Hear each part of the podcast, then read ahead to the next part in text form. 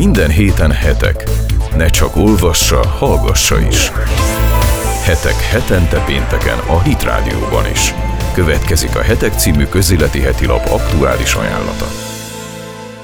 Sziasztok, ez itt a Hetek magazin a Hit Rádióban, Gavra Gábor, a Hetek lapszerkesztője vagyok, és itt van a stúdióban Kulifai Máté, a Hetek külpolitikai rovatvezetője. Szervusz, Máté! Szervusz, Gábor, és hát boldog új évet a kedves hallgatóknak is. Egészen pontosan ezt szerettem volna én is mondani, boldog új évet kívánunk a kedves hallgatóknak, és akkor közepébe is vághatunk, hiszen a Hetek heti címlap sztoria éppen arról szól, hogy milyen év várható 2019-ben,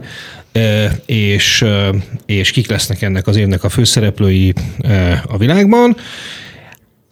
Egyfelől Rimaszombati Andrea kolléganőnk írt egy ilyen, mondjuk azt, hogy külpolitikai, geopolitikai összefoglalót arról, hogy Kínától, Izraelen át, Nagy-Britannián keresztül Észak-Koreáig mit várhatunk 2019-től, illetve Pátkai Mihály és Morvai Péter kollégák kifejezetten az Economist 2019-re vonatkozó előrejelzését kezdték el kivesézni, ezt folytatni fogják majd a Hetek későbbi számaiban is. Én most arról szeretnék egy kicsit beszélgetni a Hetek magazin első részében Mátéval, hogy mi mit tartunk fontosnak a 2019-ből. Hát ugye lesz, Európában nagyon sok minden fog történni, lesz egy EP választás, és hát a jelen állás szerint lezajlik a Brexit. Mit kell tudni erről a két dologról? Hát az európai parlamenti választás azért nagyon érdekes szerintem, mert nem annyira stabil, erős hátországgal fog ebbe belevágni az Európai Uniónak a két nagyhatalma, Franciaország és Németország, legalábbis most, ha Macronra és Merkelre gondolunk, mert Merkel már a utódlását készíti elő, de úgy, hogy tulajdonképpen a saját pártja 50-50, tehát 50-50%-ban ketté szakadt a felé, hogy most a post-merkeli korszakot várják-e, vagy vagy folytatnák-e a merkeli utat, illetve Macronról egyre jönnek ki azok a népszerűségi indexek odahaza is, amelyek azt mutatják, hogy hiába hajolt meg a sárga mellényes évvégi tüntetésnek, forradalomnak, a társadalom egésze szinte döntő többségbe rendkívüli módon elutasítja, úgy, hogy nem sikerült a munkahelyi reformot keresztül. Mintegy 25%-os a köztársasági elnök támogatottsága, ami ugye azért érdekes, mert az elődje Omán, az előző francia államfő sem volt különösebben népszerű, éppen ezért nem is mérette magát meg újra az elnökválasztáson, viszont ennyire mélyre nem ment az ő támogatottsága. Egyrészt, másrészt ugye azt is kell látni, hogy Macron azokat a ígéreteit, amivel a választást megnyerte, nem tudja keresztül vinni, mert a társadalom nem engedi, és ő pedig neki az európai víziójának a megteremtése vagy betöltése fontosabb, mint sem az, hogy odahaza túlságosan sok eredményt elkönyvessen. Viszont ez azt jelenti, hogy Merkel esetében is, és Macron esetében is egy ilyen társadalomtól elrugaszkodott, a demokratikus folyamatok a felettívelő nagyhatalmi játszmáknak lehetünk szemtanúi, amire, hogyha elég éber vagy aktív az európai társadalom és közeg, akkor választathat az európai parlamenti választásokon, és nyilván hazánkban is egy érdekes választások utáni reakció lehet a társadalom részéről, hogy a teljesen arányos demokratikus választási rendszerben például a Fidesz hogyan fog tudni teljesíteni egy ilyen tüntetés hullám sorozat és jogszabályhozatal sorozat után. Tehát ez is egy érdekes dolog lesz. Világos. És a Brexitet nem is említettük most még. De most fogjuk említeni. Nagyon-nagyon furcsa körülmények között zajlik a Brexit folyamata, és az a kérdésem, hogy mit látsz, megállapodással száll ki Nagy-Britannia, illetve az Egyesült Királyság az Európai Unióból, megállapodás nélküli Brexit lesz, vagy azok, akik az egész Brexit népszavazást megpróbálják újra játszani, sikerrel járnak-e? Ezek a kérdések szerintem megválaszolatlanok még a brit politikában is.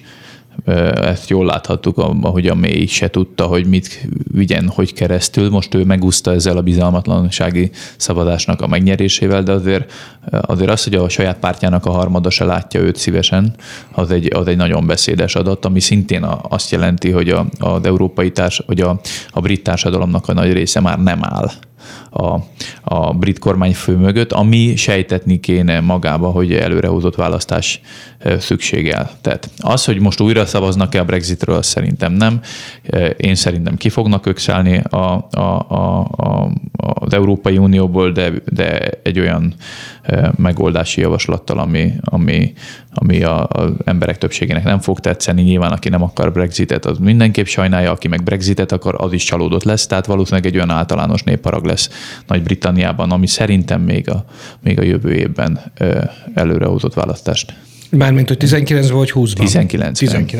Ez az én személyes meglátásom, az, hogy a Corbynék nagyon szervezkednek, ugye a munkáspárt vezetőről beszélek, illetve a Torik ezt a bizalmatlanság indítványt nagy nehezen, de végre elkezdték. Én szerintem biztos, hogy nem fogják engedni, hogy a Theresa May végigvigye ezt az évet. Bárki tudja. Világos. Jó, nagyon köszönöm. Most tartok egy rövid szünetet, és a második részben pedig Izraellel fogunk foglalkozni, ahol szintén nagyon izgalmas év következik. Hetek magazin. Ne csak olvassa, hallgassa is. Sziasztok, ez itt a Hetek magazin a Hit Rádióban, annak is a második része. Gavra Gábor vagyok, a Hetek lapszerkesztője, és itt van a stúdióban Kulifai Máté, a Hetek külpolitikai rovatvezetője. A magazin első részében arról beszéltünk, hogy mi válható a világpolitikában 2019-ben, és hát az egyik főszereplője a világpolitikának ebben az évben is Benjamin Netanyahu lesz, aki hát ismét előrehozott választások elé néz, ahogy már élete során többször. De azt hiszem, hogy most nem könnyű helyzetben.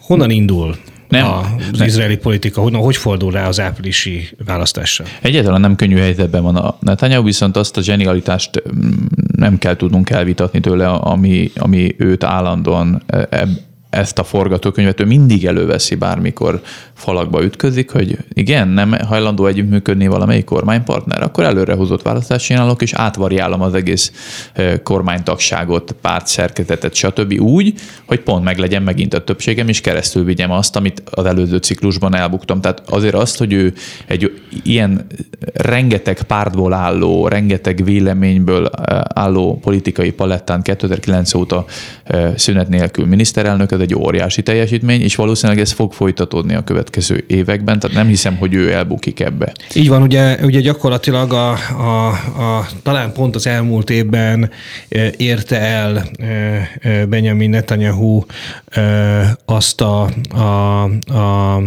hosszúságú kormányfői megbízatást, ami hát talán most már csak Ben-Gurionban előtte, és ez egy óriási szó valóban, ahogy mondtad, az izraeli politikai életben, ahol ezerféle kispártnak kell megegyezni ahhoz, hogy egy koalíció fent tudjon maradni. Mi a titka ennek a túlélésnek? Én szerintem azt, hogy ő jól sakkozik az emberekkel, és van hova nyúlnia. Másrészt meg, ami talán a Fidesznek a titka is, hogy egyáltalán nincs egy egységes és karakán, karizmatikus ellenzéki vezető vagy tömb. Tehát mivel nincs más Netanyahu a másik oldalon, ezért nincs, aki vele pár bajba tudna állni. Beszélhetünk itt, nagyon sok nevet említhetnénk, de szerintem a hallgatók nem tudnák teljesen követni ezt a tényleg a feldolgozhatatlanul részletes izraeli politikát, de tulajdonképpen az a lényege, amiért Merkelt sem lehet leváltani. Hiába veszít a népszerűségéből, hiába elégedetlen vele a német társadalom, egy jelentős része is ennek hangot is ad, de mivel nincs másik olyan Merkel, aki ennyire jól lavírozik a politikában, politikában azért nem lehet leváltani. Viszont szerintem, ugye említetted a tavalyi évet, az azt is jelenti azért, hogy Netanyahu tényleg meg is dolgozik a népszerűségért, vagy hogy mondjam, az országban levő támogatottságáért, mert az, hogy az Egyesült Államokban Trámppal egy nagyon jó kapcsolatot sikerült ápolni, pedig egy nem egyszerű emberről van szó Trump esetében, de nyilván ez Trumpot is minősíti, hogy ennyire Izrael barát, tehát hogy a kettőjük közeledése, az, hogy diplomáciailag egy nem csak az ország vagy a világ legtávolabbi vidékeivel és legnagyobb hatalmaival tudta ő megtalálni a közös hangot egy nagyon nehéz közel-keleti helyzetben, hanem az arab világgal is egy egészen történelmi áttörést ért el az iráni fenyegetettség. Igen, ugye miatt. Ez ügyben szintlépés történt, hiszen ugye most a legutató 2018-as év ugye úgy fejeződött be, hogy Ománba látogatott Benjamin Netanyahu, ami azt jelenti, hogy a Omán uralkodója nyíltan is vállalja azt, hogy ő békül Izraellel, sőt szövetkezik Izraellel. Tehát nem csak ez a szaúdi stílusú fű alatti együttműködés, és hát ilyen szégyenlősen elfordulós együttműködésről van szó itt, hanem egy nyíltan férfiasan vállalt együttműködés. És nem csak kormányfői szinten, tehát itt már elkezdődtek a kulturális miniszter meghívták, vagy, tehát ilyen gazdasági együttműködés, tehát tényleg komoly baráti gesztusokat tesz felé a két ország, és nem csak Ománról van szó, hanem most már, ha jól emlékszem, akkor más afrikai országok is, Marokkó, Egyesült Arab Emírségek, tehát itt azért komoly szálak kezdenek megerősödni, főleg úgy, hogy az iráni fenyegetettség, a síita proxy háború az bizonyos szempontból összehozta az egykori ellenségeket egy közös ellenség miatt.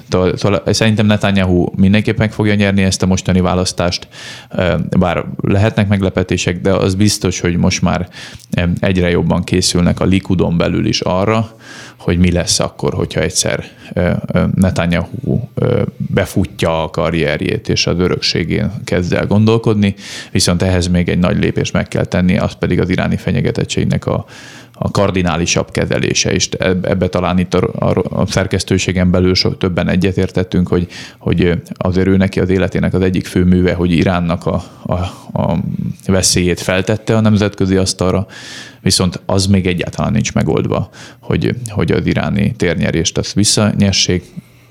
Szankciók vannak ugye az Egyesült Államok részéről, de itt talán azt kell látnunk, hogy egy iszonyú izgalmas év elé nézünk ebből a szempontból is, hogy a közel-keleten mi történik. Igen, ugye Netanyahu számára 1992 óta gyakorlatilag Irán a külpolitikájának a kulcs eleme. Ugye ekkor volt az, hogy Irakot megverték az amerikaiak első ízben, és Irak meggyengülésével elkezdődött Iránnak a közel-keleti felemelkedése. Hát minden esetben nagyon izgalmas év várható Izraelben is, nagyon izgalmas év várható Magyarországon is, és nagyon izgalmas év várható Európában is 2019-ben. A hetek egészen biztosan minden jelentős eseményről be fog számolni az idei évben is. Nagyon köszönöm Kulifai Máté rovatvezetőnek, hogy itt volt velünk, és nagyon köszönöm a kedves hallgatóknak a figyelmet. Boldog új évet kíván a hetek szerkesztősége, Gavra Gábor lapszerkesztőt hallottátok. Sziasztok! Sziasztok!